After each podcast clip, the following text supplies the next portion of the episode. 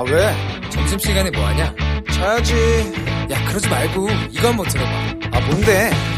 지금 당장 라디오를 켜봐 나른한 오후 깨울 시사 토크쇼 모두가 즐길 수 있고 함께하는 시간 유쾌하고도 신나는 시사 토크쇼 오태훈의 시사본부.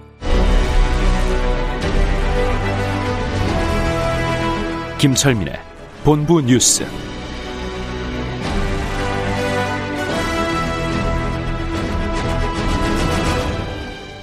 KBS 제1라디오 오태훈의 시사본부 2부 시작합니다. 이 시각 중요한 뉴스들 분석해드립니다. 본부 뉴스, 뉴스 핵심을 짚어주는 KBS 보도본부의 아이언민, 김철민 해설위원과 함께합니다. 어서 오십시오. 네, 안녕하세요. 김철민입니다. 신규 확진자가 좀 걱정돼요. 예, 계속 늘어나고 있습니다. 예. 오늘 확진자 146명입니다. 예. 어제 100명이었으니까 뭐 46명 더 늘어났죠. 그래서 음. 나흘째 세 자릿수 기록하고 있고요. 지금 해외 유입도 오늘은 33명이어서 어, 7월 말 이후에 뭐 최대치를 기록을 했고요. 그럼 지역 감염, 해외 유입 다 지금 동시에 늘어나고 있는 추세고 지금 뭐 취약 시설뿐만 아니라 은행, 학원, 카페, 헬스장, 사우나 같은 일상 공간 곳곳에서 조용한 전파가 계속 이루어지고 있어가지고 예. 집단 감염이 계속 발생을 하고 있고 현재 지금 사회적 거리두기가 전국적으로는 1단계고 지금 천안, 아산, 강원도 원주 세 군데만 1.5단계였는데 오늘 순천도 늘었다면서. 전라남도 순천시도 네. 1.5단계로 격상이 됐습니다. 여기도 예. 이제 은행 한 지점 중심으로 해서 이제 집단 감염이 계속 늘어나고 있는 상황이고요. 이와 관련돼서 이제 방역 당국이 오늘 브리핑을 했는데 현재 지난 1주간 국내 하루 평균 신규 확진자가 99.7명이다. 아이고. 100명이 육박하고 있거든요. 그래서 예, 예. 이런 추세가 계속되면 2주 정도 지나면 이제 그 수도권에는 1.5단계로 격상될 수 있는 이런 위험한 상황이다. 이렇게 네. 오늘 브리핑을 했습니다. 어, 그렇군요. 예. 아, 마스크 계속 써야 돼요. 그렇죠. 어. 그래서 지금 그 백신이나 치료제가 나오기 전까지는 마스크가 최고의 방역이고 치료제다. 이렇게 음. 네. 뭐 오늘도 강조를 했습니다. 알겠습니다. 예. 임대차 3법 시행되고 나서 지금 한 석 달 정도 달 지났죠. 예. 예. 7월부터 시행이 됐으니까요. 보니까 서울 전셋값의 상승률이 매매와 비교해 봤을 때 7배나 더 높았다고요. 예, 예. 오늘 이제 한국 감정원이 발표하는 그 아파트 가격 동향을 분석한 자료인데요. 네. 지금 이제 정부가 여러 가지 규제를 하면서 서울 집값은 안정적으로 관리가 되고 있는데 집값 매매값은 예, 네. 근데 그 이제 임차인 보호를 위해서 새로운 임대차법이 시행이 되면서 전세 품귀 현상이 빚어졌고 그래서 전세값이 급등한 것으로 이렇게 조사가 됐습니다. 그래서 어, 새로운 임대차법이 시행된 이후 석 달 동안 서울의 아파트 값 상승률은 0.21%였는데 네. 전세값 상승률이 1.45%에서 7배나 더 높았습니다. 음. 그리고 특히 이제 강남 3구가 심했는데 강남권이 예. 어, 강남권은 한, 어, 최근 3개월 동안 아파트 값이 0.06% 올랐는데 전세 값은 2.13% 올라서 무려 35배나 더 높았습니다. 그래서 네. 지금 그 계약 갱신 청구권을 행사를 하는 기존 이제 세입자들은 기존에 2년 하고 재계약을 해야 되는데 연장해서 그냥 살 수 있는 분들. 그렇죠. 이렇게 네. 계약 갱신 청구권을 행사하는 분들은 2년 동안 전세 걱정 안 해도 되지만 어. 새롭게 이제 전세를 구해야 되는 신규 임차인들 아. 이분들은 곳곳에서 좀 전세난을 호소하고 있고 그래서 정부가 지금 전세 대책 관련돼서 뭐 새로 내놓을 대책이 뭐가 있는지 지금 고심을 하고 있는 것으로 알려졌습니다. 자, 그리고 비국방대 산하연구소에서 예, 예. 북한의 핵단두가 60개 정도가 있다. 이렇게 지금 네. 보고서를 냈어요. 오늘 이제 공개된 그 전략평가 2020이라는 그 보고서인데요. 네. 미 국방대 산하 국가전략연구소 INSS라고 하는 곳인데 여기서 그 이제 공개한 보고서를 보면 북한이 핵탄두를 최소한 15개에서 최대 60개 정도 보유하고 있을 것으로 추정이 된다. 그리고 남한이나 일본 그다음에 동중국까지 위협할 수 있는 탄두 미사일은 650개 정도 보유하고 있는 걸로 추정된다. 이렇게 분석을 했습니다. 네. 그리고 재래식 병력이 지금 120만 명 정도 있는데 음. 어, 대부분 숫자가 이 비무- 비무장지대 전진 배치돼서 그 한국과 어, 일본을 상대로 하는 재래식 위험, 위험도 지속되고 있다 이렇게 지적을 했고요. 특히 이제 눈길이 가는 부분이 북한이 지금 대북 제재, 국제적인 제재를 받고 있잖아요. 그래서 네. 이, 이것을 극복하기 위해서 화폐를 위조하거나 마약 일매를 하는 이런 그 범죄를 저지르고 있어서 이 합법적인 국가라기보다는 준 범죄 기업과 같은 존재로 행동을 하고 있다 이렇게 이제 평가를 했습니다. 음. 재산 축소 신고로 어, 지금 재판받고 있는 김홍걸 의원이 예. 어, 무죄 주장을 하고 있다고 하는데 여기에 대해서 좀 오늘 이제 첫 그 이제 공판 준비기일 첫 재판이 열렸는데 네. 서울중앙지법 형사합의 21부에서 열렸는데 그 변호 오늘은 이제 공판 준비기일이라서 김 의원 본인은 이제 이제 출석을 안 했고 변호인만 참석을 했는데 여기서 이제 에, 혐의를 전면 부인했습니다. 그래서 재산 신고가 허위라는 인식이 없었고 음. 당선 목적이 없었다 이렇게 무죄를 주장했죠. 당초에 이제 4.15 총선에서 재산 10억 원 정도를 이제 축소 이제 신고한 혐의로 기소가 돼 있는데 네. 그래서 그 변호인 얘기로는 그 김홍걸 의원은 이제 전국구 비례대표 의원이다. 그래서 선거 공부물에 재산이 공개되는 지역구 후보가 아니라 비례대표 후보기 때문에 선거 공부물에도 재산이 공개가 되지 않는다. 음. 그래서 또 일반 유권자들도 정당을 보고 투표를 하는 것이지 비례대표는 뭐 개인을 검색을 해서 투표를 하는 게 아니기 때문에 어뭐 재산을 은닉해서 의원직에 당선되겠다는 그런 의사가 없었다 이렇게 이제 혐의를 전면 부인했습니다. 네. 그리고 행선지 없는 비행하는 그 비행기 항공권이 2분 만에 완판됐다는데. 예, 예. 오늘 그 한 온라인 뭐예요, 쇼핑몰에서 예. 그 지금 코로나 사태로 해외 여행이 불가능해지니까 네. 그냥 그 국내를 한 바퀴 도는 이런 이제 관광 비행 상품을 판매를 했거든요. 관광이면 관광지를 가야 되는데 비행기 아니 관광지네요. 그렇죠. 그러면. 그냥 그 이제 인천공항에 떠서 예. 한반도를 하트 모양으로 이제 상공을 한 바퀴 돌고 하트 모양. 예, 예. 그래서 인천에서 떠서 광주, 여수, 사천, 부산, 예. 포항, 예천 이렇게 예, 예, 예. 한반도 상공을 어. 돌고 1시간 30분 뒤에 다시 인천공항으로 돌아오는 이런 상품을 네. 어, 판매를 했는데 오전 11시부터 판매를 했는데 예, 예. 단 2분 만에 완판이 됐다고 합니다. 그래서 아, 그래요? 예, 120석을 이제 그 판매를 했는데 한정 수량으로. 네. 근데 이제 가격은 1인당 49,500원이었고 음. 그런데 단 2분 만에 이제 완판이 됐고 네. 이제 코로나19 때문에 비행기 여행이 그리워진 사람들이 어. 아마 특별한 그런 추억을 만들기 위해서 이렇게 저 어, 이 구매를 한 걸로 보인다 이렇게 그그 쇼핑몰 측은 이렇게 밝혔습니다. 예. 비행기 안에 있으면 이 비행기가 하트 모양으로 날아가는지 그걸 어떻게 알아요? 그를 뭐 안에서 이제, 이제 뭐 기내 방송을 통해서 설명을 하겠죠. 그래서 예, 예. 뭐 이제 지금 어디서 상공을 날고 있고 어. 이렇게 해서 이제 아마 그 상공을 돌면서 예. 예, 그 설명도 하고 그리고 음. 기내식도 제공을 하고 뭐 이렇게 해서 이제 그냥 그 목적지 없이 한반도 상공을 도는 이런 관광 비행이 최근 이제 인기를 끌고 있다고 합니다. 음, 알겠습니다. 네. 아뭐 요즘 그 결혼하시는 분들도 해외 신혼여행 갈 수 없어서 그렇죠. 뭐 국내 여행으로 바꾸는 분들 많이 계시는데. 예, 예. 그러네요. 아무래도 이제 그동안 1년에 한두 번 정도 설레는 마음으로 공항 가고 비행기 타고 여행지 가고 했었던 그게 언제쯤 다시 될지 좀그 비행 자체가 하고. 이제 뭐 이제 추억이죠. 예, 알겠습니다. 예. 자, 본부 뉴스 오늘 이 뉴스까지 듣도록 하겠습니다. KBS 보도본부의 김철민 해설위원과 함께했습니다. 오늘 뉴스 고맙습니다. 네, 고맙습니다.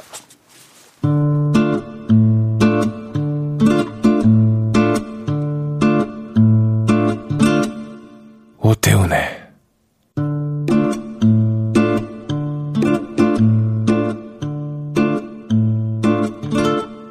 시사본부. 네, KBS 일라디오 시사본부 듣고 계신 지금 시각 1시 9분 막 되고 있습니다. 시사본부는 청취자 여러분들의 참여 기다리고 있습니다. 샵 9730으로 의견 보내주시면 되고요. 짧은 문자 50원, 긴 문자 100원, 어플리케이션 콩은 무료입니다. 팟캐스트와 콩 KBS 홈페이지를 통해서 시사본부 다시 들으실 수 있고 유튜브를 통해서도 확인하실 수 있습니다. 일라디오 시사본부 이렇게 검색하시면 영상으로 유튜브에서 보실 수 있습니다. 전문성과 현장성이 살아있는 고품격 high quality 범죄 수사 토크를 지향하는 아는 경찰 시간입니다. 배상훈 전 서울경찰청 범죄심리 분석관 나오셨습니다. 안녕하십니까? 안녕하세요. 김은배 전 서울경찰청 국제범죄 수사팀장도 나오셨습니다. 안녕하십니까? 안녕하십니까? 예. 세계 최대 아동 성 착취물 사이트. 이 사이트 이름이 Welcome to Video. 예. 운영자 손정우였습니다.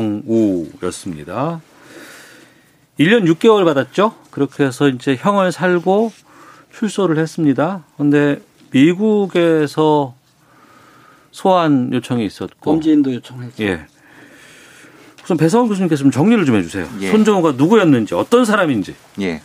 사건은 크게 두 가지로 나눠질 수 있습니다. 첫 번째는 Welcome to Video라고 하는 사실 세계 최대의 아동 성착취물 사이트를 운영해서 아동 성착취물을 판매하고 유포한 그 사건은 2015년 7월부터 2018년 3월까지 dark web이라고 하는 데서 발생을 했고 네.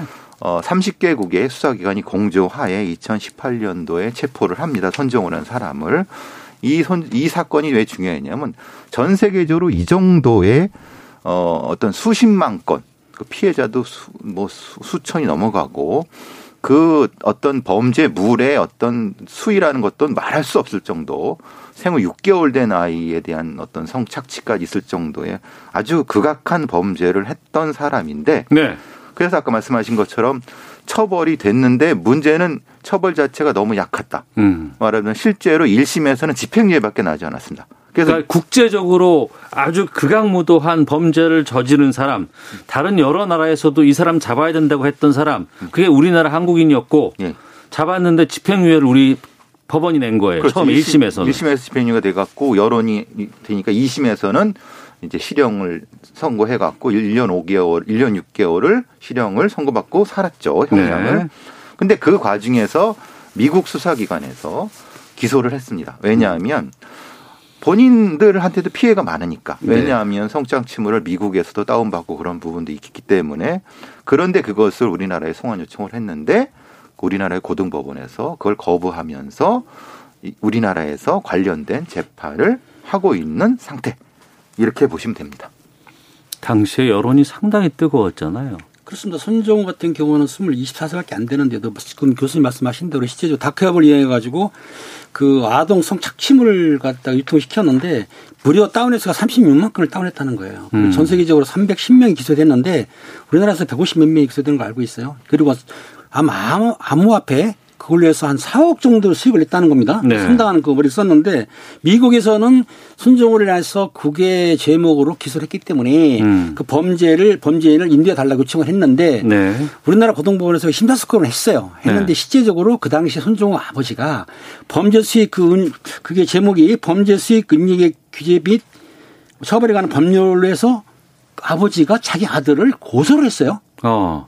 왜냐하면 실제적으로 자기 손정호가 미국의 범죄인 인도가 되면은 최소한 15년, 20년 살 수도 있기 때문에 그러니까 미국 가면은 아주 어, 중형이 내려질 수 있으니 그렇죠. 중에 내리니까는 한국에서 이제 석방 이미 됐으니까 처벌 약하게 받으려고 사실 범죄 수입 이거는 5년이나 3천만 원이야 벌금 별거 아니에요. 그걸로 고소를 해가지고 그 성공을 한 거죠. 어차피 범죄인 인도를 안 한다고 기각을 했기 때문에 손정우가 국내에서 재판을 받게 된 거예요. 계속. 근데 이 행위 자체는 매우 흔히 말하는 법, 법과 국민을 우롱하는 행위. 왜냐하면 본인의 아들의 송환을 막기 위해서 본인의 명의로 범죄 수익을 했다는 것으로 자신이 고소를 한 거예요, 자기 아들을. 그러니까 내 아들이 예. 내 명의 도용해 가지고 어, 뭐 비트코인이나 이런 가상화폐 계좌 같은 거 열어서 이- 이용했다. 그러니 이거 처벌해 달라고 이제 아버지가 한 거 아니에요? 그렇죠. 어. 또한 번은 뭐, 조모 이름으로, 조모 명의로 고소했던 거는 그것은 사실 불교사가 됐습니다. 그거 어. 보니까. 그러니까 이 행위 자체는 그러니까 미국 안 가려고 한 거 아니에요? 그렇죠. 결국은 그거죠. 근데 어. 그거를 예. 그거를 우리 법원에서는 예. 지금 요번에 사실 구속영장이 기각이 됐는데 음. 그, 그 여러 행위 자체를 보면 의도가 명확하지 않습니까? 네, 네. 근데 의도가 명확함에도 불구하고 구속영장도 기각해 송환도 안 해. 이게 뭐냐? 라고 하는 국민 여론이 지금 비등한 거죠. 게다가 손정호가 이제 구속 상태에서 결혼을 해서 감형이 됐다는 얘기는 뭐예요? 그 1심에서 집, 징역 2년에 집행유예 3년은 나왔는데요. 네. 그 나왔을 때 외국 여자랑 결혼 혼인신고를 해버린 거예요. 네. 그리고 2심에서 그 혼인신고서를 제출하니까는 어. 2년에서 1년 6개월로 물론 이제 실형이지만 2심에서는 그 참작을 해준 거죠. 깎아줬어요? 부양 가족이 있다. 어. 그리고 손정호가 불하게 자랐고 부양 가족이 있기 때문에 참작한다 그래가지고 요거 1년 6개월을 깎아주니까 네. 여론이 급격하게 나빠진 거죠. 근데 탐사보도 프로그램의 여러 추적을 해 보니까 실제로 손정우의 부친이 국제결혼 관련된 일을 했고 음. 지금 결과적으로 그 같이 했던 베트남 여성이라고 합니다. 그분하고는 혼인이 무효가 돼버렸습니다. 왜냐하면 혼인 무효 소송을 해버렸어요. 그래서 혼인이 안한게 돼버린 거예요. 그러니까 이거는 뭐냐 법을 우롱하기 위해서 한 건데 우리나라 판사들이 그걸 속아 넘어간 거 아니냐라는 형 결과적으로 그렇게 된 게된 겁니다. 그러니까 6개월 깎아줬는데 예.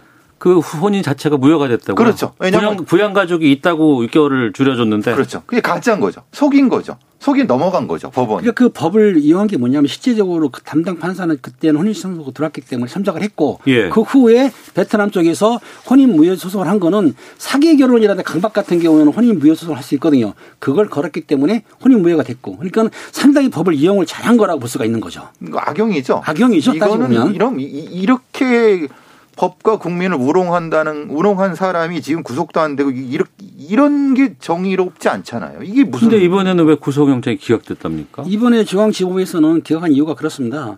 그 주요 피해 사실에 시인을 했어요. 네. 그러니까 부인한 거 아닙니다. 음. 거기다가 기본적으로 증거가 수집이 돼 있다. 증거가 있습니다. 그리고 증거의 연멸이라든가 도주율이 왔다. 왜냐하면 불구속 수사 소사할 때 출두를 했거든요. 그리고 신문 기일도 출석을 했어요. 그리고 중요한 거는 추징금을 납부를 했습니다. 현재. 네. 그러니까 법원에서는 증거인멸 우려 없지 도주 우려 없지 그러면 기각사유가 되거든요. 그래서 기각을 한 건데 국민 감정으로 볼 때는 구속시켜야지 기각이냐. 하지만 법률적 요건으로 볼 때는 기각할 수 있는 자료는 바탕이 있었던 거죠. 근데 현실적으로 이 사람이 도망 다닌 거잖아요. 회피하기 위해서. 네. 결론적으로는 음. 이것도 저, 저 저쪽으로 회피를 해 이방 이- 이것도 써봐, 저거 저것도 써봐. 써봐. 그러면서 예, 예. 국민들도 우롱해 법도 우롱해 수사기관도 우롱했지만 꼬박꼬박 수사받으러 나가고 그렇죠. 돈도 내고 그렇죠. 음. 그러면 뭐가 정이냐? 예. 라고 하는 근본적인 질문이 나오는 겁니다. 이런 사람들이 구속이 안 되고 뭘 어떤 사람을 구속해야 되느냐? 그러면 돌아볼게요. 아버지가 아들을 미국 안 보내려고 고소하고 했어요. 네. 그리고 이제 형을 살고 있는데 그 국제 결혼을 한다거나 했어요. 예. 그리고 이제 지금 뭐 여러 가지 뭐 할머니 이름으로도 고소가 예. 들어갔었다고 하고 지금 꼬박꼬박 이런 그 나가고 예. 수사라든가 이런 거 협조를 하고 이게 그냥 일반 범죄자의 머리에서 나오는 건 아닐 거 아니에요. 누군가 법에 대한 조력자가 있다는 거 아니에요. 변호사라든가. 당연히 그 손정우 아버지라든지 손정우 입장에서 볼 때는 네. 미국 성안도 드렸기도 하지만 당연히 변호사라고 말할 수는 없겠지만 법률을 잘 아는 지식인으로부터 그러니까 법을 잘 아는, 좋은 법을 잘 이용하는. 거죠. 예. 법을 어. 제대로 악용을 한 거죠. 예, 예. 그러니까 이게 뭔가 좀 허술한 거 아니냐? 그러면 그 앞서 뭐 범죄 수익이 상당했다고 하는데 그 범죄 수익을 이용해서 이렇게 법망을 피하고 다른 사람과는 다르게 법을 좀 악용하고 있는 거 아닌가요? 그렇죠. 그러니까 범죄 수익 사고는 못 쓰였다는 말이 나오긴 나오는데요. 이제 추가로 이제 그 다른 돈, 그러니까 이 범죄를 완벽하게 밝혀낸 거 아니기 때문에 추가 범죄 자금은 은닉 자금은 아마 확보를 못했을 거예요. 그리고 중요한 건 아까 말했듯이 경찰에서 수사하는 내용에서 아마 그 할머니 명예훼손죄는 기각했다고 그랬지 않습니까? 근데 또 추가 범죄가 나왔다는 거예요. 도박 행위가 이런 게. 그렇기 때문에 앞으로 수사기관에서 추가 수사를 해서 재영장을 청구할 수도 있지 않겠냐라고 그런 의견이 나오고 있는 거죠. 그러니까 사이버 아마 사이버 도박 같습니다. 그리고 다른 범죄 수익 관련된 부분에서 혐의가 나오는 것 같은데요. 그 참 희한하게도 이게 잘 피해 다닌다는 거예요. 근데 이 사람으로 인해 갖고 전 세계적으로 엄청난 피해를 본 사람들도 많고 전 세계적으로 한국의 이미지는 완전히 바닥입니다. 이건 이- 이런 사람을 구속 안 시키면 어떻게 해야 되느냐. 당시에 그 미국에서 송환 요구가 왔을 때 범죄 인도 해달라고 범죄 요- 예, 예. 요구가 왔을 때 그때 국민들은 차라리 보내라 이 의견이 상당히 많았잖아요. 그렇죠. 당시에 미국에 보냈으면 손정호는 몇 년 정도 받았을까요, 미국에서? 숫자로 더합니다. 왜냐면 그건 가산되기 때문에 네. 관련된 거를 다 가산해 버린다고 하면은 음, 최소한 30년이고 네. 많이 버는 사람 100년 이상 본다. 왜냐하면 각각의 수익 자체 그리고 판매 행위 자체, 유통시킨 것 자체를 다 가산해 버리기 때문에 그렇게 되는 거죠. 그러니까 범죄자가 뭐 미국 가면은 그 정도 형량을 받는데 우리나라에서는 뭐 1년 6개월 살았고 그렇죠. 이제 끝났습니다. 뭐 지금 뭐 하는 것도 없고 일사부재리가 예, 됐는데. 다 됐으니까 그런데 지금 범죄자니까 법을 악용하는 사람이겠죠. 뭐 그렇죠. 그런 예. 근데 우리 법은 왜 이렇게 다른 나라와 비교해서 허술하고 그들에게는 왠지 관대해 보이는 이런 느낌을 우리가 가질까요?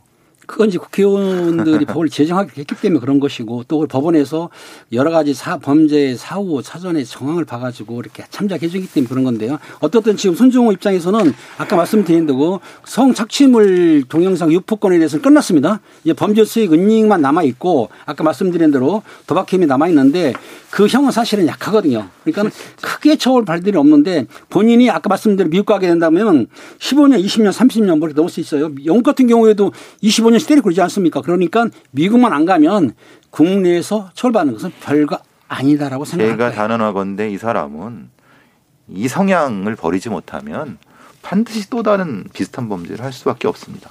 음. 이것뿐만 아니라 엠번방 관련해서도 당시에 솔직히 여론에서 들끓고 막 문제 삼고 해야지만 이게 문제가 불거지고 더 어, 죄질 나쁘다고 얘기하고 처벌이 강화되는 것이지.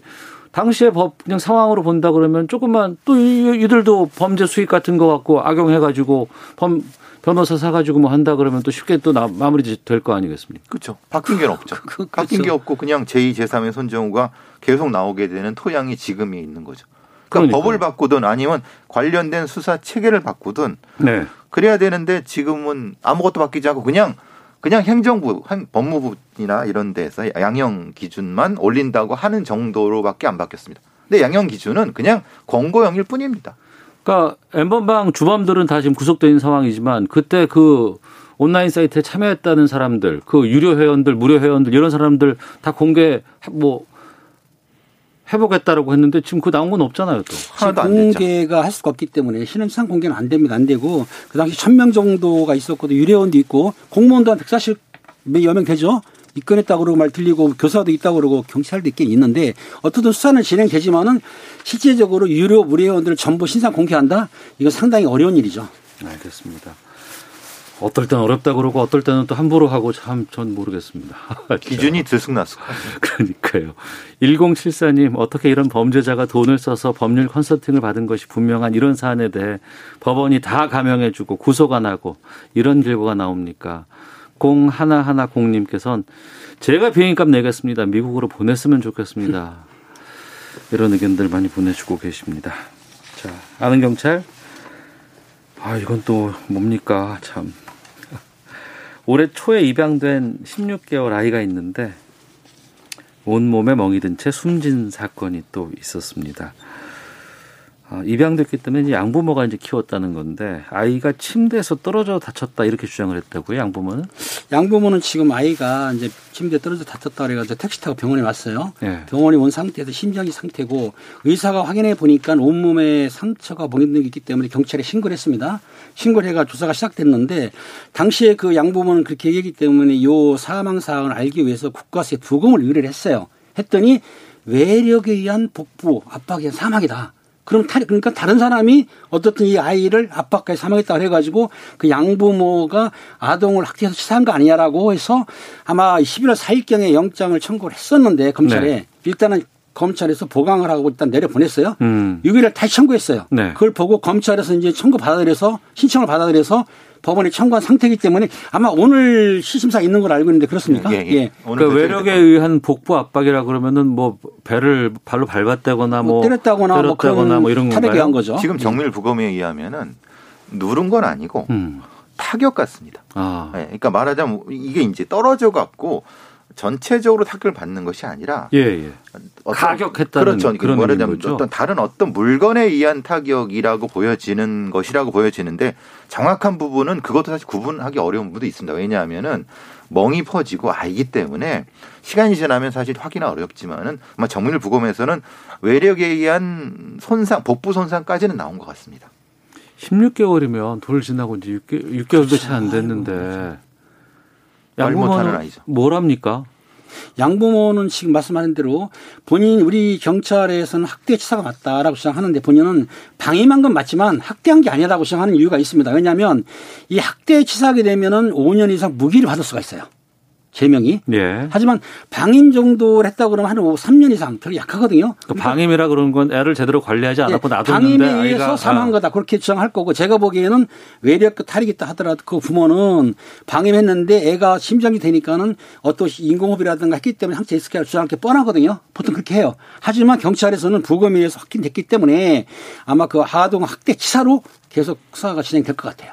주변에 뭐 이웃들이라든가 뭐 친지들이 애 키우는 거 봤을 거 아니에요. 근데 지금 이렇게 지금 나오는 나오는 증언들은 아래층에서는 무슨 쿵쿵 소리가 났다. 그러니까 이게 그, 그 말하자면 아이가 이제 이 일종의 뭐 맞는 건데 어쨌든 그 소리가 났다라는 증언들이 나오고 있다고 합니다. 음. 그리고 어 지금 계속 나오는 것 기록상으로도 세 번 정도의 어떤 의료 기록이 나왔다. 네. 말하자면은 세 번 정도의 의료 기록이 예. 말하자면 응급실에 갔고 아니면 이런 상황이니까 의사들이 그 이전에도 어. 확인을 했다. 그거는 이제 아마 세 번 정도 신고가 된 거는 그 어린이집에서 보니까 아이가 허벅지에 멍이 들어 있던 거예요. 네. 멍이 들어 있으니까 이거 걱정되지 않습니까? 그 학대 의심을 신고했는데 보니까 업무 그 부모가 뭐라 했냐면 애 발육 때문에 마사지를 해준 것이다. 그또한 번 같은 경우는 차 안에 방치했는데도 잠깐 뭐 방치했다고 그러고 또 한 번은 실제적 영양실조로 왔기 때문에 병원장이 신고를 했는데 경찰에서 조사를 해보니까 애가 입안이 다쳤기 때문에 밥을 잘 못 먹었다 이런 식으로 핑계 댔는데 좀 더 강력하게 수사를 했어야 하는데 당시 경찰관들이 좀 미흡하지 않았냐 이래가지고 아마 감찰 조사하는 걸로 알고 있습니다. 이게 첫 번째, 두 번째, 세 번째 다 사실은 저도 이해가 잘 안 가는 거는 이것이 맞아갖고 멍이 든 것과 보면 알지 않아요? 근데 이제 문제는 예. 그 앞에 부모가 나는 절대 그렇죠. 절대 아니다라고 어떤 부 어떤 경우는 막 거기서 울고불고 그냥 거기서 나자빠지는 사람도 있습니다. 난 절대 안 했다고. 그럴 경우에 그럴 경우에 경찰과 아동학대 보호 전문 요원 같은 사람들이 어떤 기준 하에서 바로 즉시 분리 긴급 긴급 조치를 할 수, 응급 조치를 할 수 있느냐에 대한 부분이 지금 위협한 거 아니냐. 이게 당시에 그냥 그 진술만 믿고 보냈고 그 그것이 반복, 세 번이 반복됐는데 결국은 죽음으로 왔으니까 그렇죠. 거기서 뭔가 전달 체계에 문제가 있지 않느냐 라고 하는 걸 지금 그러니까 저희 시사본부에서 그 목소리 없는 범죄라 그래서 아동학대에 네. 대한 현실 같은 것들 특집으로 여러 번 보도 알려드린 적이 있습니다. 그때마다 나왔던 얘기가 적극적으로 개입해야 된다. 그리고 뭔가 문제가 생기면 그때 부모로부터 즉시 분리할 수 있는 여건들을 만들어야 되고 현장에 나가서 활동하시는 분들, 수사하시는 분들, 아니면 보호해 주시는 분들, 아니면 의사분들 이런 분들께 적극적인 매뉴얼들이 가야 된다라고 수많은 분들이 지적해 주셨거든요. 똑같은 케이스가 또 발생한 거 그러니까 아닌가요? 문제는 그겁니다. 현장 경찰들이 거기에 대한 경험이나 아니면은 어떤 매뉴얼적인 실전 훈련 자체가 부족하다. 네. 그러니까 왜냐하면 경찰은 그 일도 하지만 다른 일도 하기 때문에 여기에 대한 전문성이 떨어진다. 또 하나 아동학대 보호 전문요원 같은 경우는 어떤 그 권한이 없기 때문에 지금은 바뀌었습니다만 권한이 없기 때문에 그걸 적극적으로 개입할 수 있는 상황이 아니다. 그러니까 서로 떠넘기기도 하고 이걸 어떻게 해야 될지 모르는 상태에서 어 하는 상태에서 그냥 넘어가는. 그럴 때 이제 이 아동은 재차 더 가혹한 학대를 받는 이게 악순환된다는 거죠. 그런 경우도 있지만 실제적으로 경찰이 개입하려면은 정확한 증거가 있어야 되는데 증거 네. 없는 상태에서 못할 뿐더러 또 16개월 아기한테 물어올 질문한다 한들 걔가 피해 상황을 구체적으로 진술할 수가 없지 않습니까? 이게 네. 문제가 되는 거예요. 그러다 어. 보니까 경찰에서는 확실한 증거도 없고 진술도 정확지 않고 하니까는 더군다나 지금 말씀하신 대로 막 그 난리를 핀다든가 강력히 항의하게 되면 어쩔 수가 없는 거죠. 그러니까 그 아이를 분리를 못하고 다시 부모한테 인계하는 거다. 이게 제가 늘 말씀드린 것처럼 미국식의 복지 경찰이 있어야 된다. 예, 예. 말하자면 선조치 후 분석이 돼야 된다. 이 아동 특히 이런 말 못하는 아이들의 이런 학대 같은 경우는 왜냐하면 거기서 시비를 해봤자 해봤자 판결이 안 난다. 그러니까 선조치의 선 분리가 될 수 있도록 바뀌어야 되는데 거기에 대해서 지금 못 하고 있다는 겁니다. 그러니까 현장에서 수사를 하거나 기소하려고 했던 분들 이런 분들은 정황상 증거가 제대로 된 게 나오는 없죠. 거 없고 아이가 진술도 못 하죠. 네, 그러니까 어쩔 수 없다고는 하지만 이 어쩔 수 없음 때문에 더욱 더 우리 주변에서 아동들이 이 상황을 맞는 걸 수도 있거든요. 그렇죠. 그렇죠. 그 상황이죠. 그래서 그래서 미국 같은 데서 선조치가 된다는 겁니다. 다소 무리가 있더라도 선조치를 해야 된다는 것이 그 원칙이 성립이 된 거죠. 달달파크님께서 누가 두 달도 안 된 아기 마사지를 멍들 정도로 합니까? 이 아기가 입양이 됐다고 들었는데 입양할 때 부모 정신감정 같은 거 하지 않습니까? 라는 의문 주셨는데요. 헤드라인 뉴스 듣고 기상청 교통정보 확인하고 돌아와서 두 분과 계속 말씀 이어가도록 하겠습니다. 방역당국이 요양병원과 요양시설 등 감염 취약시설을 대상으로 진행한 선제 진단검사를 통해 코로나19 확진자 48명을 조기에 발견했다고 밝혔습니다. 문재인 대통령은 보리스 존슨 영국 총리와 정상 통화를 하고 양국 우호 증진 방안을 논의했습니다.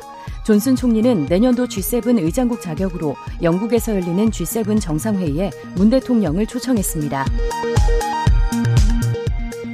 국회 법제사법위원회 민주당 간사인 백혜련 의원은 검찰 특수활동비 수시 집행과 관련해 검찰이 마음대로 할 수 있는 부분은 문제가 있다고 밝혔습니다.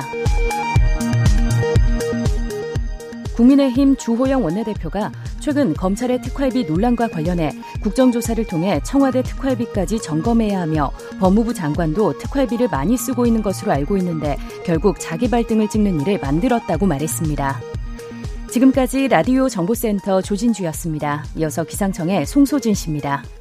미세먼지와 날씨 정보입니다. 지금은 공기가 깨끗한데요. 국내에서 발생한 먼지가 점차 쌓여가고 있습니다. 공기의 흐름이 원활하며 먼지가 빨리 흩어지겠지만 대기가 정체되면서 오후부터 내일 오전 사이에 중서부 지역과 경상도는 곳에 따라 먼지 농도가 나쁨으로 오를 것으로 예상돼 주의하셔야겠습니다. 오늘 하늘은 전국이 대체로 맑겠고 낮 기온은 서울 16도, 대구 17도, 광주 18도 등으로 어제보다 2, 3도 정도 정도 올라 예년 이맘때 늦가을 기온으로 되돌아가겠습니다. 대기가 무척 건조한 상태고 서울 동북부 지역 그리고 강원 영동과 경상도를 중심으로 건조특보가 내려져 있어 불조심하셔야겠습니다. 현재 서울의 기온은 15도입니다. 미세먼지와 날씨 정보였습니다. 이어서 이 시각 교통 상황을 KBS 교통정보센터 이승미 씨가 전해드립니다. 네, 이 시각 교통 상황입니다. 평택 시흥고속도로 시흥 방향 조암 부근 사고 차량 이제 갓길로 옮겨 처리 작업을 합니다. 조암 나들목 전부터 영향을 받고 있는데요. 6km 구간 정체되고 있고요. 이 사고 구경 여파로 평택 방향으로도 많이 밀립니다. 송산 마도 부근에서 조암 쪽으로 7km 구간 정체되고 있습니다. 서양 고속도로는 목포 방향 서해대교 작업 여파로 서평택부터 서해대교 쪽으로 7km간 정체되고 있고요. 서울 방향으로 매송 성나들목 1차로에서는 사고가 나서 여기는 1km 구간 밀리고 있습니다. 영동고속도로 강릉 방향으로 안산나들목 부근입니다. 3차로와 갓길이 작업으로 부분 통제되고 있고요. 여파는 줄었습니다. 1km간 밀리고 있고요. 경부고속도로 서울 방향으로 기흥나들목 5차로에서 비탈면 보수 작업하고 있어서 동탄 분기점에서 기흥나들목 쪽으로 정체되고 있습니다. KBS 교통정보센터였습니다.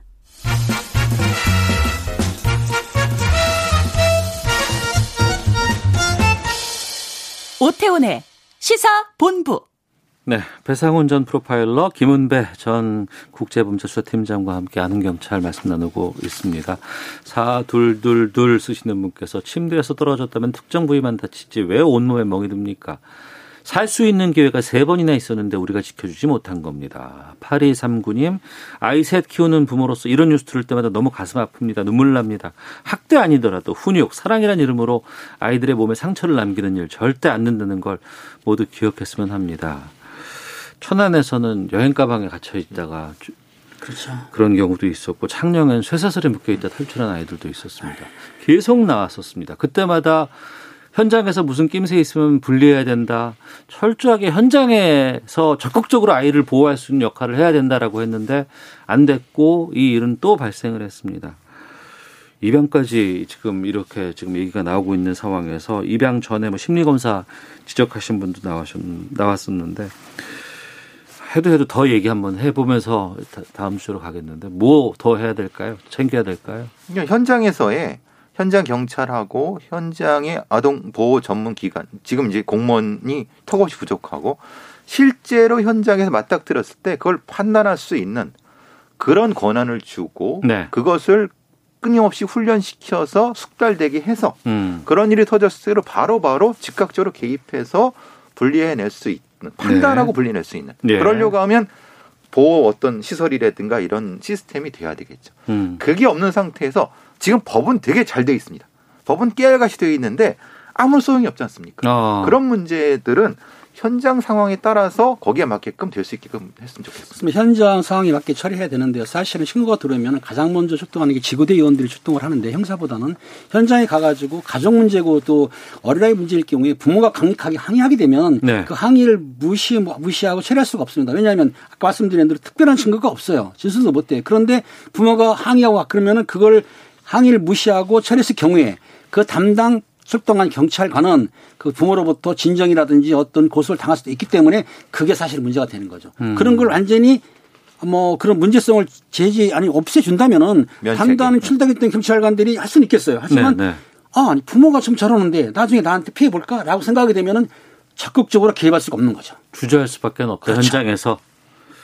근데 그 주저함이 있다 보면은 제2, 제3의 또 이런 사건이 계속해서 나오고 아이가 또 희생되는 일들이 반복될 수 있기 때문에 어 이거 얘기 계속해도 이게 잘 안 되는 거 화납니다. 좀 더 챙겨봐야 되겠습니다. 한 사건만 더 보고 마치겠습니다. 부산 덕천 지하상가 폭행 사건 이렇게 이름이 불리고 있는데 이 영상이 상당히 지금 여기저기 보고 사람들이 많은 지금 분노를 좀 자아내고 있어요. 예. 어떤 사건인지 좀. 10일 날 새벽 1시 좀 지나서 난 사건입니다. 그러니까 그 CCTV가 이제 공개가 됐죠. 공개가 됐는데 그 네. CCTV 상에서는 두 남녀가 처음에는 약간 지금 다투는 형태였다가 이제 여성이 쓰러지고 남성이 좀 대단히 심하게 뭐 휴대폰 모서리로 공격도 하고 상당히 심한 형태로 폭행을 하고 그냥 별거 없는 듯이 그냥 사라져 버려 갖고 어. 그 사람들이 많이 공분을 했다. 저거는 사실 살인미수 아니냐 네. 이런 공분이 났던 사건입니다. 그렇습니다. 7일 7일 오전 1시쯤 되는데요. 10분 4분쯤 되는데 덕, 부산 북구에 덕천 지하상가가 있어요. 예. 남녀 둘이서 대화하다가 갑자기 싸움이 벌어졌어요. 예. 여성이 쓰러졌는데도 불구하고 발로 차고 때리는 것이 영상이 찍혔어요. 근데 그 CCTV 찍힌 영상을 그 덕천상가 관리하시던 분이 지인한테 보낸 거예요. 어. 그 지인이 유튜브에 지인한테 하다 보니까 이게 유튜브에 쫙 퍼진 거예요. 그러니까 그 당시에 그것만 안 했다고 한다면 경찰들이 그것만 수사할 건데 이게 유튜브에 퍼지고 사람들 퍼지다 보니까 전 보신 분이시면 공분을 사게 된 거죠. 그럼 이게 그 뭐 고소라든가 이게 들어왔나요? 네, 문제는 이제 경찰이 출동을 해서 여성분한테 그 여성분이 아, 절대 차는 뭐 상관없다. 그러니까 이제 둘 사이의 관계가 사실은 지금 특정되지 않았지만 아마 연인 사이라고 추정이 되는데 네. 본인은 피해를 받았지만 고소하지 음. 않겠다라고 해서 거기서 이제 끝난 사건이라고 이제 판단이 되지만 네. 문제는 그 현장 출동 이후 쌍 예. 그 폭행이 있고 나서 예, 문제는 이게 특수 폭행이 될 수도 있고 특수 예. 상해가 될 수도 있고 그러니까 일반 폭행 같은 경우는 사실은 반의사 불벌죄이기 때문에 고소 의사가 없으면 처벌 못 하지만 특수는 어떨 때 야간이나 아니면 무기를 가지고 때리거나 아. 니면 그걸로 해서 상해를 받았을 때 이거는 의사 상관없이 고소 의사 상관없이 수사를 해야 되거든요. 네네. 근데 거기에 대한 것이 너무 미흡하게 음. 왜냐하면 그 여성이 죽을 수도 있는 상황이었을 텐데 그 여성 당사자의 폭행 당한 사, 당사자의 진술만 듣고 거기서 끝냈다는 거. 왜냐하면 보복이 두려워서 거기서 난 고소 안 했다가 할 수도 있는 거거든요. 네.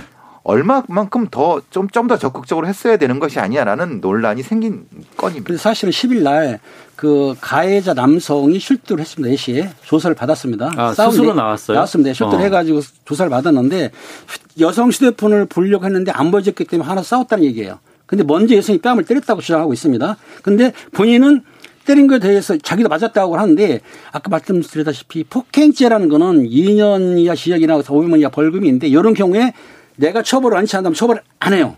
근데 교수님 말씀하신 대로 상해, 상해가 있으면 우리가 처벌하거든요. 근데 여성도 오후 늦게 조사를 받았습니다. 네. 근데 여성은 남성은 처벌을 원치 않는다고 했는데 여성은 처벌을 원치 않는다 한다 그런 말 안 했어요. 그렇다 하더라도 양쪽 사람들이 다 상처가 있다고 한다면은 한다면은 폭행죄가 아니고 지금 말씀하신 대로 상해죄가 되기 때문에 경찰에서 입건해서 조사할 수가 있거든요. 음. 처벌 할수 있고.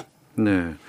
인적도 드문 곳에서 뭐 둘 간에 뭐 아는 사이라고 하고 뭐, 뭐 사귀는 사이인지 모르겠지만 밤 늦게 이런 폭행들이 벌어진다는 거 본다 그러면 저 아이 키우는 입장에서는 너무 놀래요. 그렇죠. 리고 어떻게 대응을 할 수 있을까라는 생각이 들거든요. 남녀 간의 쌍방 폭행이라고는 하지만 힘의 차이도 워낙 크고 진짜 달려들면 그거 어떻게 그 여자가 그 피하고 자기를 지킬 수 있겠습니까? 이 건 자체는 이게 진짜 흔히 말하는 뭐 데이트 폭력이란 말은 요즘 안 쓰고 뭐 교제 폭력 이렇게 얘기를 하는데 예. 말하자면 물론 시, 시발점 초, 초기에는 여자랑 남자가 좀 투닥투닥했다 하더라도 결과 중간 진행 과정 자체가 심각한 폭행이 수반되는 네. 이런 사건의 경우는 적어도 공권력이 어느 정도까지는 개입을 해야 된다. 음. 그래야지 이런 경우는 차후에도 똑같은 일이 발생할 가능성이 훨씬 높습니다. 네. 그렇죠? 그러면 이 여성은 나중에는 진짜 맞아 죽을 수도 있는 상황인 거거든요. 음. 그럴 경우 최소한 어떤 형태든 개입을 어떤 기준 하에서 해야 되고 그러는 것이 우리 사회에 만연해 있는 데이트 폭력 같은 것들이 너무나도 많이 있지 않습니까? 그래서 줄이는 어떤 길이 되지 않을까. 지금 이것은 경찰이 너무 너무 좀, 좀 너무 가볍게 생각한 것이 아니냐. 이런 음. 논란이 되는 거죠. 이 남성들이 만약에 밤에 폭행할 경우에 여성들이 네. 소리를 쳐야 됩니다. 예? 큰 소리. 아, 소리를 큰, 소, 예, 큰 소리. 치고 그리고 바로 도피 도주해야 되는데 음. 잡혔다 하더라도 소리 치고 반항할 수밖에 없는 거고 또 그리고 최대한 휴대폰 있다 그러면 112 신고를 해야 되는데 네. 그거 좀 애매하거든요. 그래서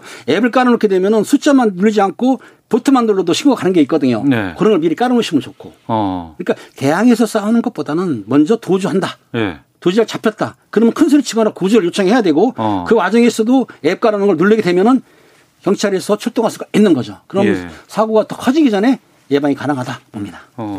연인 사이에도 폭력은 안 됩니다.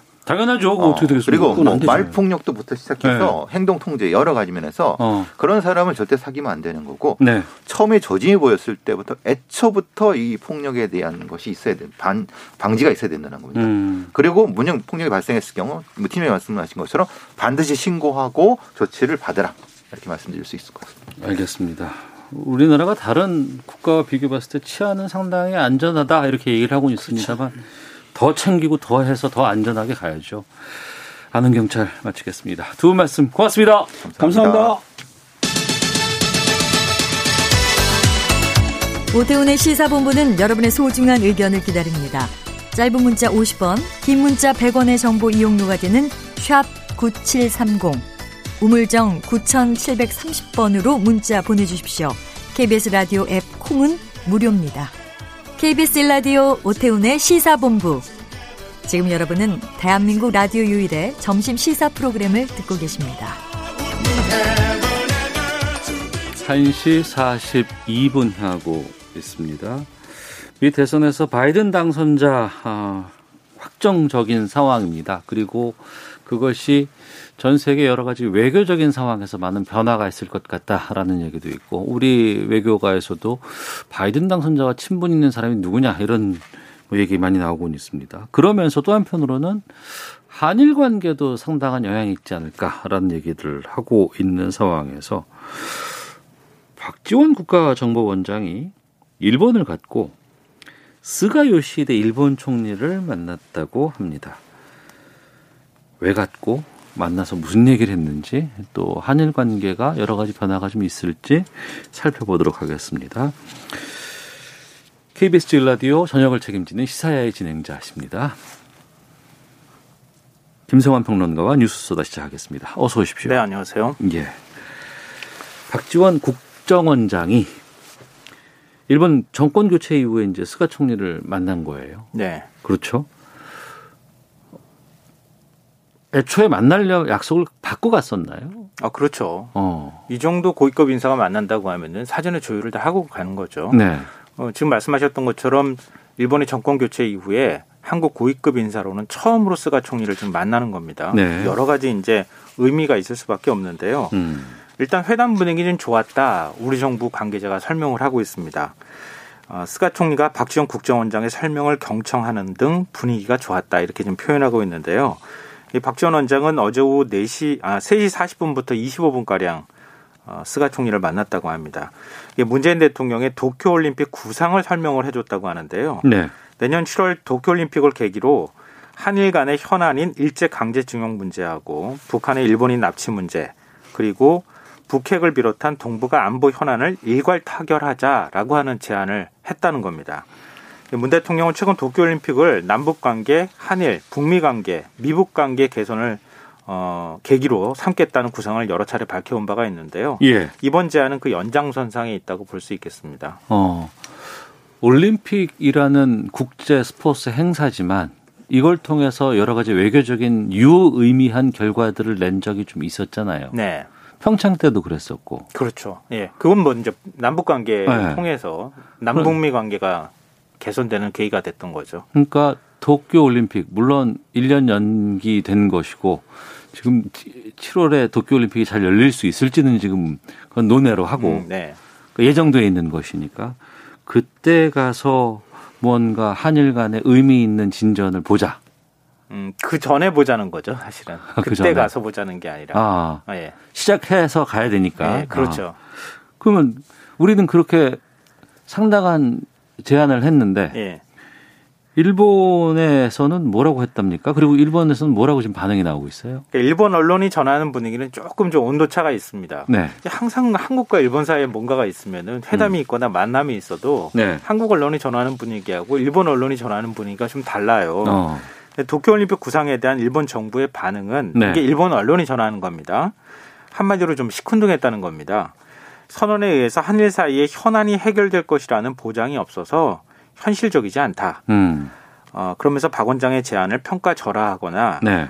일본 강제징용 노동자 문제가 있는 상황에서 새 한일 공동선언은 현실적이지 않다. 음. 이게 일본 정부 관계자들의 말이었다고 합니다. 그러니까 스가 총리도 일제 강제징용 배상 판결 문제를 언급하면서 네. 양국 관계를 건전한 관계로 되돌리는 계기를 한국 측이 만들라고 다시 요구했다고 합니다. 음.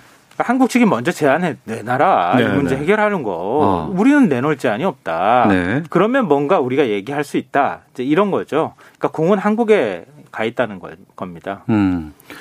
일본과의 여러 가지 관계를 봤을 때 우선은 외교부 장관, 강경화 장관이 있잖아요. 네, 그렇죠. 그리고 이 전에 보면은 뭐 한일 의원 연맹이라든가 음. 국회 차원에서의 어떤 특사를 원한다거나 이런 것들을 주로 해왔었는데 네. 일본의 수상을 총리를 국정원장이 만난다는 건 좀 낯설거든요. 네, 네. 모양이 좀 이상하죠. 네. 사실 우리가 상상할 수 있는 그림은 아니에요. 예. 근데 어떻게 처음으로 국정원장에 가가지고 스가 총리를 만났을까 궁금하실 텐데요. 여기에 굉장히 중요한 포인트가 있습니다. 음. 박 원장은 일본 정계하고 굉장히 깊은 인연이 있어요. 의원 시절에도 일본 자주 갔었잖아요. 네. 예. 특히 이제 일본 자민당에 예. 실질적인 뭐 이제 2인자라고 할 수 있는 거죠. 총리가 음. 그뭐 이 1인자라고 하면 예. 그 다음이 이제 간사장인데 니카이 도시히로 간사장과 호형호제하는 막역한 사이라고 합니다. 이까이 간사장 이름은 참 많이 들어봤어요. 네, 맞아요. 네, 우리 네. 한일 관계 뭐 개선하는 데 그 있어서 아베 쪽과는 좀 다른 친한파 이런 이미지도 좀 있었고. 네, 한국도 굉장히 네. 관계가 많고요. 네. 그리고 이 일본의 수출 규제 이후에 제일 먼저 우리 의원들이 찾아가서 만나고 싶어 했던 사람도 니카이 간사장이었는데 맞습니다. 그땐 예. 단칼에 안 만나줬어요. 예, 예, 예. 근데 니카이 간사장하고 굉장히 관계가 좋다는 건데 음. 이 다음이 더 의미심장합니다. 1998년도 김대중 대통령이 일본을 방문해서 오부치게이조 총리와 함께 21세기 한일 파트너십 공동 선언을 하잖아요. 김대중 오부치 선언. 네, 맞습니다. 예. 이때 협상의 마쿠 역할을 한 인물이 바로 두 사람입니다. 당시 박지원 청와대 공보수석과 니카이 운수성 차관이 만나서 협상 조건을 물밑 조율했습니다. 네. 이후 박 원장은 문화부 장관으로 가죠. 그리고 니카이 간사장은 운수성, 운수성 장관이 됐어요. 네, 네. 한일 교류 협력 사업을 본격적으로 추진하는데 두 사람이 굉장히 큰 역할을 했습니다. 음. 이 일을 계기로 계속 인연을 맺어왔고요. 네. 지난해 2월 니카이 간사장의 부인이 사망했는데 음. 그때 연결식 참석을 위해서 박지원 원장이 일본을 방문하기도 했습니다. 니카이 간사장은 문재인 대통령 취임식 때 아베 총리 특사로 방한을 했는데요. 또 그러면 서울을 방하고 다녀가면 되는 것인데 그렇죠. 360명을 이끌고 굳이 목포까지 방문을 했습니다. 목포 가셨어요? 네. 아. 당시 국내 언론과 인터뷰에서 이런 말을 했는데요. 예, 예, 예. 박지원 선생과는 처음 뵌 날부터 사귀고 있는 것 같았다. 음. 남녀로 치면 첫눈에 반했다. 어이고. 각별한 우정을 과시하기도 했는데요. 예. 그러니까 한일 관계 지금 굉장히 악화되어 있는 상황인데 이걸 음. 다시 회복하는데 박지원, 니카이 라인을 활용할 필요가 있다. 네. 또 여러모로 두 사람의 관계가 있는 것도 의미심장하다. 음. 이런 점에서 청와대가 어, 아마 박지원 국정원장을 어, 한일 관계 개선에 어떤 마크 역할을 하는 그런 역할 하는 사람으로 이렇게 낙점을 한 게 아닌가 싶습니다. 그러면 문재인 대통령이 추진 중인 도쿄올림픽 구상이라는 게 네. 김대중 오부지 선언 여기와도 좀 맥을 같이 하는 공통점이 좀 있다고 봐야 될 것 같네요. 그래서 제가 의미심장하다는 표현을 드린 거예요. 예. 이 미치가미 히사시라고 하는 일본 외교관이 있습니다. 어, 주한 일본 대사관에서도 근무를 했고요. 네. 주중 대사관에서도 근무를 한 적이 있습니다. 그러니까 한국과 중국, 그러니까 서울과 중국 베이징에서 동시에 외교관 근무를 한 일본 외교부의 유일한 인물로 인물로 꼽히는 사람입니다. 네. 그러니까 한국과 중국을 굉장히 잘하는 사람인데요. 음. 이 사람이 쓴 한국인만 모르는 일본과 중국이라는 책을 보면 김대중 정부 시절이 한일 관계가 제일 좋았다. 이런 표현이 등장합니다. 일본 내, 뭐 우리 국내에서도 마찬가지지만 김대중 오부치 선언이 1965년 한일 국교 정상화 이래 양국 관계에서 가장 중요한 선언이라고 평가하고 있습니다. 네. 이 과거사 문제와 미래 지향적 관계를 모두 담은 선언이었다라고 볼 수 있는데요. 그러니까 일본이 그 이전에도 고노다마 유명하잖아요. 예, 예. 무라야마 다마를 통해서 과거사에 대한 사과는 한 적은 있었어요. 그러니까 상당히 우리와 일본과의 관계가 안 좋았을 때 고노다마 무라야마 다마를 예시로 들면서 우리가 행동해 왔었잖아요. 네, 맞아요. 예, 예. 그러니까 우리 입장으로서는 두 다마가 일종의 이제 기준선이 되는 돼 왔어요. 예, 예. 근데 그 김대중 오부치 선언할 때도 우리는 계속 그 다마 얘기를 했거든요. 음. 근데 일본은 다마는 다마고 말은 그건 말이잖아요. 네네. 한일 관계 공식적으로 선언을 하는 그런 선언문에다가 사과라는 양쪽에서 표현, 합의했다는 것. 예. 그렇죠. 예. 사과라는 표현을 쓰는 거 이거 불편하다. 이렇게 해서 싫어했다 그래요. 아. 근데 마지막에 그 선언문에 네. 사죄라고 하는 표현이 들어가 있습니다. 네. 그때가 공식 문서에 들어가 있는 사죄라는 표현이 처음이었어요. 어. 일본 측은 과거사에 대한 인식을 표명할 때 항상 오와비라고 하는 일본 말을 일본어 표현을 사용했는데 오합이가 뭐예요? 그러니까 우리식 표현으로 하면 사과, 사죄 음. 이두 가지 표현을 동시에 같이 이제 우리는 혼용해서 썼는데요. 네.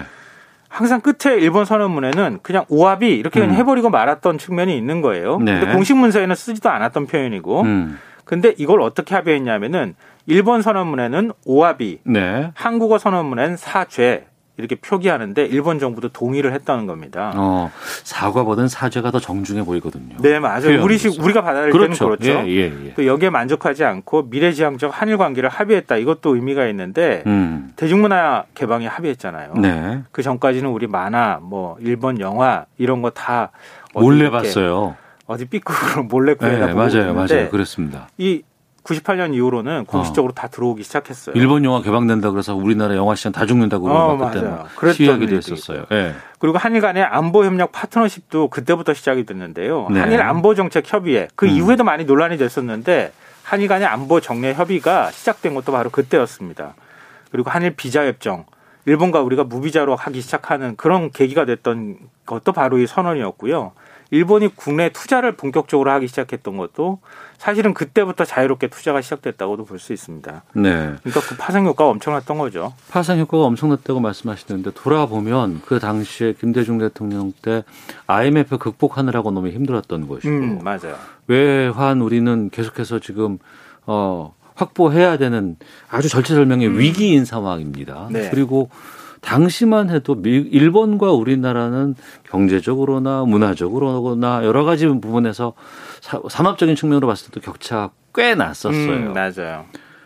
근데 지금은 저는 좀 생각이 다른 게 지금은 지난번 뭐 작년에 뭐 수출 규제라든가 무역 같은 거 어려움들이 있다 그랬을 때 우리가 다 극복도 하고 있는 상황이고 방역 차원에서도 지금 일본보다는 우리가 훨씬 더 잘 지금 음. 대응하고 있는 상황이고 이렇게까지 좀 우리가 그때와는 절박하면서 좀 다르지 않아요? 근데 그 한일 관계의 가장 큰 걸림돌은 일본이 어, 과거사 문제에 대해서 사죄 그거 해야죠 당연히. 거잖아요. 예, 당연하죠. 그게 걸림돌이지 그거 말고 또 뭐가 있습니까? 안 하고 있지 않습니까? 네. 예. 그거 했잖아요. 사실 그 당시에. 아 그 당시엔 그걸 김대중 했다. 아, 선언을 그렇죠. 했는데 어. 그 3년 뒤에 교과서 일본이 또 개정하면서 음. 극우 교과서로 만들고 후소작. 이러면서 사실은 예, 예, 예. 일본이 먼저 이런 합의를 깬 거나 다름이 없는데요. 일본이 깼었다. 예. 어. 그러니까 이번에 다시 한다고 하면은 그런 그 김대중 오부치 선언이라고 하는 모델이 있기 때문에 이번에 다시 할 수도 있다 그렇게 음, 사죄를 더 수 받을 있고요. 수 있는. 예. 네. 근데 그리고 또 당시 상황하고 지금하고 많이 비슷해요. 1998년도 상황도 거의 한일 관계가 최악이었어요. 어. 기억하시면 아시겠지만 김영삼 대통령 재임 시절에 네.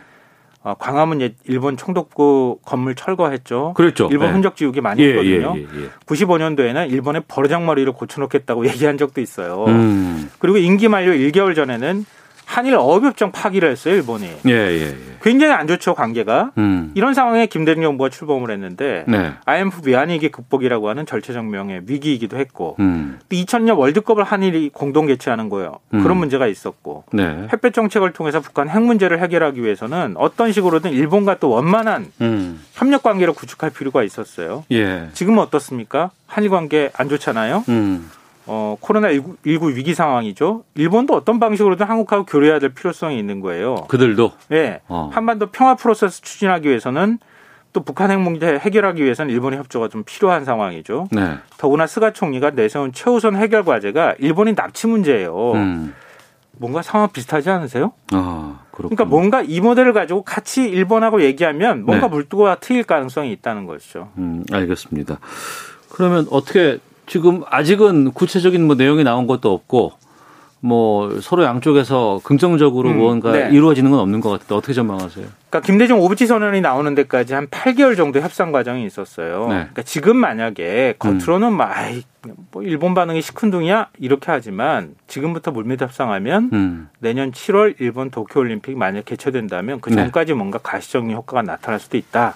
한일 정상이 한번 만나는 건 어떨까 이런 생각이 음, 듭니다. 알겠습니다. 2095님, 오늘 김성환 씨 두 번 만난 날이네요. 저녁에도 뵙겠습니다. 2583님, 우리나라 정치인들은 왜 항상 일본의 저자세를 취하는 것처럼 보이는 걸까요? 우리 대법원에서 판결한 대로 일본 전범기업 자산 매각도 실행에 옮겨야 합니다. 의견도 보내주셨습니다. 자, 시사평론가 김성환 씨와 함께했습니다. 고맙습니다. 네, 고맙습니다. 예, 오태훈의 시사본부 마치겠습니다. 내일 뵙겠습니다. 안녕히 계십시오.